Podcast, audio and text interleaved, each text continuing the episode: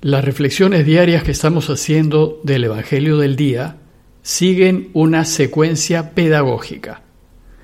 Ayer terminamos las enseñanzas de la Iglesia acerca del bautismo y con el Evangelio de hoy empiezan las enseñanzas acerca de la Eucaristía. Como saben, son tres los sacramentos de iniciación de la Iglesia, bautismo y confirmación, que forman una unidad, y Eucaristía. ¿Y por qué la Iglesia nos invita a meditar en estos sacramentos de iniciación, en este tiempo de Pascua? Porque luego de la resurrección de Jesús, que celebramos unos días atrás, y después de que la Iglesia sale al mundo a anunciar que Jesús vive y que ha vencido a la muerte, muchos son los que piden entrar en la iglesia para vivir el camino de Jesús y así ellos también vencer a la muerte. Y entonces, para enseñarnos cómo se entra en la iglesia, primero se nos presentan las enseñanzas acerca del bautismo a través del diálogo entre Jesús y Nicodemo, y a partir de hoy empiezan las enseñanzas acerca de la Eucaristía, proponiéndonos meditar en el texto de la multiplicación de los panes según Juan. El texto es de Juan 6, 1 al 15. Se los leo. En aquel tiempo Jesús se fue a la otra orilla del mar de Galilea o de Tiberíades. Lo seguía mucha gente porque habían visto los signos que hacía con los enfermos. Subió Jesús entonces a la montaña y se sentó allí con sus discípulos. Estaba cerca la Pascua, la fiesta de los judíos. Jesús entonces levantó los ojos y al ver que acudía mucha gente, dice a Felipe, ¿Dónde compraremos pan para dar de comer a toda esta gente? Lo decía para ponerlo a prueba, pues bien sabía él lo que iba a hacer. Felipe le contestó, Doscientos denarios no bastan para que a cada uno le toque un pedazo de pan. Uno de los discípulos, Andrés, el hermano de Simón Pedro, le dice, Aquí hay un muchacho que tiene cinco panes de cebada y dos peces. ¿Pero qué es eso para tantos? Jesús dijo, Digan a la gente que se siente. Había mucha hierba en aquel sitio. Se sentaron. Solo los hombres eran unos cinco mil. Jesús tomó los panes, dio la acción de gracias y los repartió a los que estaban sentados. Hizo lo mismo con el pescado y les dio todo lo que quisieron. Cuando se saciaron, dice a sus discípulos, recojan los pedazos que han sobrado, que nada se desperdicie. Los recogieron y llenaron doce canastas con los pedazos que sobraron de los cinco panes de cebada. La gente entonces, al ver la señal milagrosa que había hecho, decía, Este es verdaderamente el profeta que tenía que venir al mundo. Jesús entonces, sabiendo que iban a llevárselo para proclamarlo rey, se retiró otra vez a la montaña él solo. El texto de hoy nos presenta el hecho, la multiplicación de los panes. Y en los días que siguen el Evangelio del día nos presentará las enseñanzas de la Iglesia que se derivan de este acontecimiento. Para presentarnos la multiplicación de los panes, el evangelista ubica al lector de su evangelio en el lugar y en el tiempo. El lugar es una colina cerca al lago. Dice el texto que en aquel tiempo Jesús se fue a la otra orilla del mar de Galilea o Tiberíades. Y dice también que subió entonces a la montaña y se sentó allí con sus discípulos. La mención de la montaña es muy importante, pues así como Moisés subió a la montaña para recibir los diez mandamientos que después dio al pueblo judío, así también Jesús sube a la montaña para compartir con nosotros el pan del cielo, la Eucaristía, que dará al nuevo pueblo de Dios que su iglesia. El tiempo es en torno a la fiesta de Pascua. Dice Juan, estaba cerca la Pascua, la fiesta de los judíos. El tiempo también es importante, pues la fiesta de Pascua era la fiesta en donde los judíos celebraban la liberación de la esclavitud egipcia. Y para celebrarla había una cena en donde se comía el cordero pascual que era el símbolo de la libertad. Aquí también Jesús instituirá la Eucaristía en la cena de Pascua y se pondrá en el lugar del cordero pascual, porque Él es la verdadera libertad y nos invitará a comerlo. Después de ubicarnos en el lugar y en el tiempo, Juan nos presenta la situación. Dice Juan que lo seguía mucha gente porque habían visto los signos que hacía con los enfermos. Los signos de Jesús encandilaban al pueblo.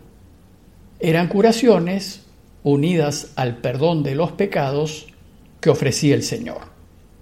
Estos signos eran señal de que Jesús podía ser el Mesías. Pero además de curar, Jesús enseñaba su camino, enseñaba acerca del reinado de su Padre, enseñaba el modo como tenemos que vivir si queremos volver a Dios. Y es de suponer que el pueblo lo seguía para también oír sus enseñanzas. Entonces el texto nos dice que Jesús se preocupa porque la gente no tiene para comer. La preocupación nace de Jesús. Él es quien nos ve y Él es quien se preocupa de nuestras necesidades. Dice Juan que Jesús entonces levantó los ojos y al ver que acudía mucha gente, dice a Felipe, ¿dónde compraremos pan para dar de comer a toda esta gente? Y aquí Juan hace una nota y dice, lo decía para ponerlo a prueba, pues bien sabía él lo que iba a hacer. Los otros tres evangelios también nos narran este acontecimiento que ciertamente fue un relato muy difundido en la tradición de la Iglesia.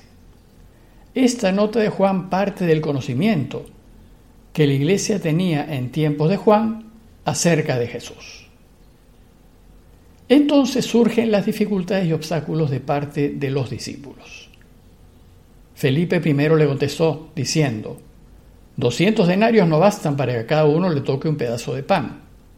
Y Andrés, el hermano de Pedro, le dice, aquí hay un muchacho que tiene cinco panes de cebada y dos peces, pero ¿qué es esto para tantos? Nuestra tendencia es a confiar más en lo tangible, en lo material, en lo concreto, que en lo que puede hacer Dios. Y esta tendencia nos impide esperar en Dios. Entonces Jesús se dispone a resolver el problema y dijo, digan a la gente que se siente. Y ellos se sentaron y todos iban a participar. Además nos dice que había mucha hierba en aquel sitio. Para el mundo campesino se trataba de un lugar cómodo, como las casas en donde en los inicios se celebraban las Eucaristías. Y nos dice que había mucha gente. Solo los hombres eran unos cinco mil. Los judíos no solían contar ni a las mujeres ni a los niños, pues los únicos que tenían valor eran los hombres. Una vez que el evangelista nos ha descrito la situación, entonces tiene lugar la Eucaristía. Los relatos de multiplicaciones de panes en los evangelios son relatos eucarísticos. Tan es así que aquí Juan nos narra las palabras centrales de la Eucaristía. Y Jesús tomó los panes, dijo la acción de gracias y los repartió a los que estaban sentados.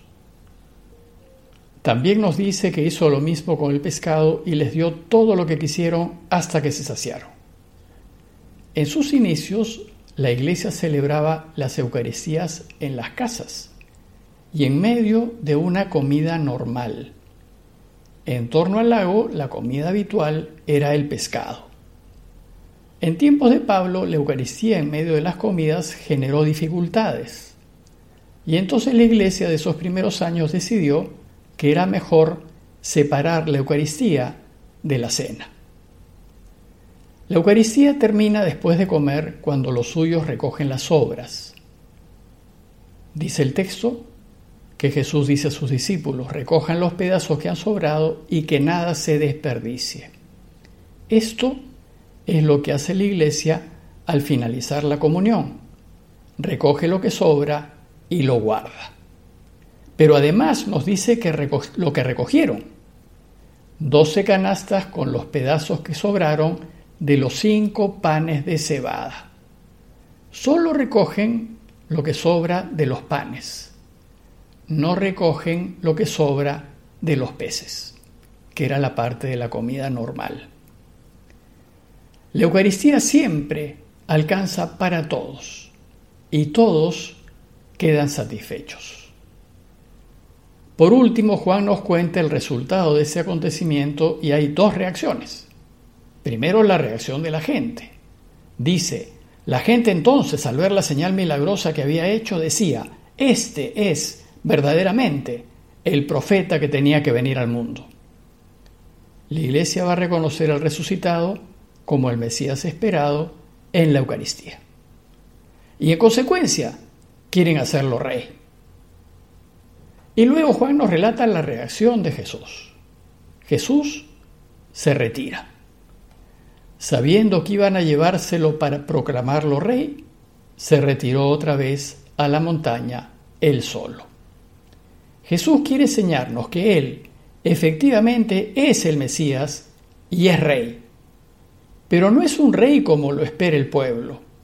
Jesús conquistará al mundo no por el poder ni por la fuerza, sino por la no violencia y la humildad. En conclusión, los invito a considerar cómo es que entiendo yo la Eucaristía, qué significa para mí la Eucaristía, qué importancia le doy. Pues en las enseñanzas que siguen, el evangelista nos invitará a profundizar en este misterio. Sigamos pidiendo por las víctimas de esta pandemia y consideremos ayudar, pero no de lo que nos sobra, sino de lo que nos duele. Parroquia de Fátima, Miraflores, Lima.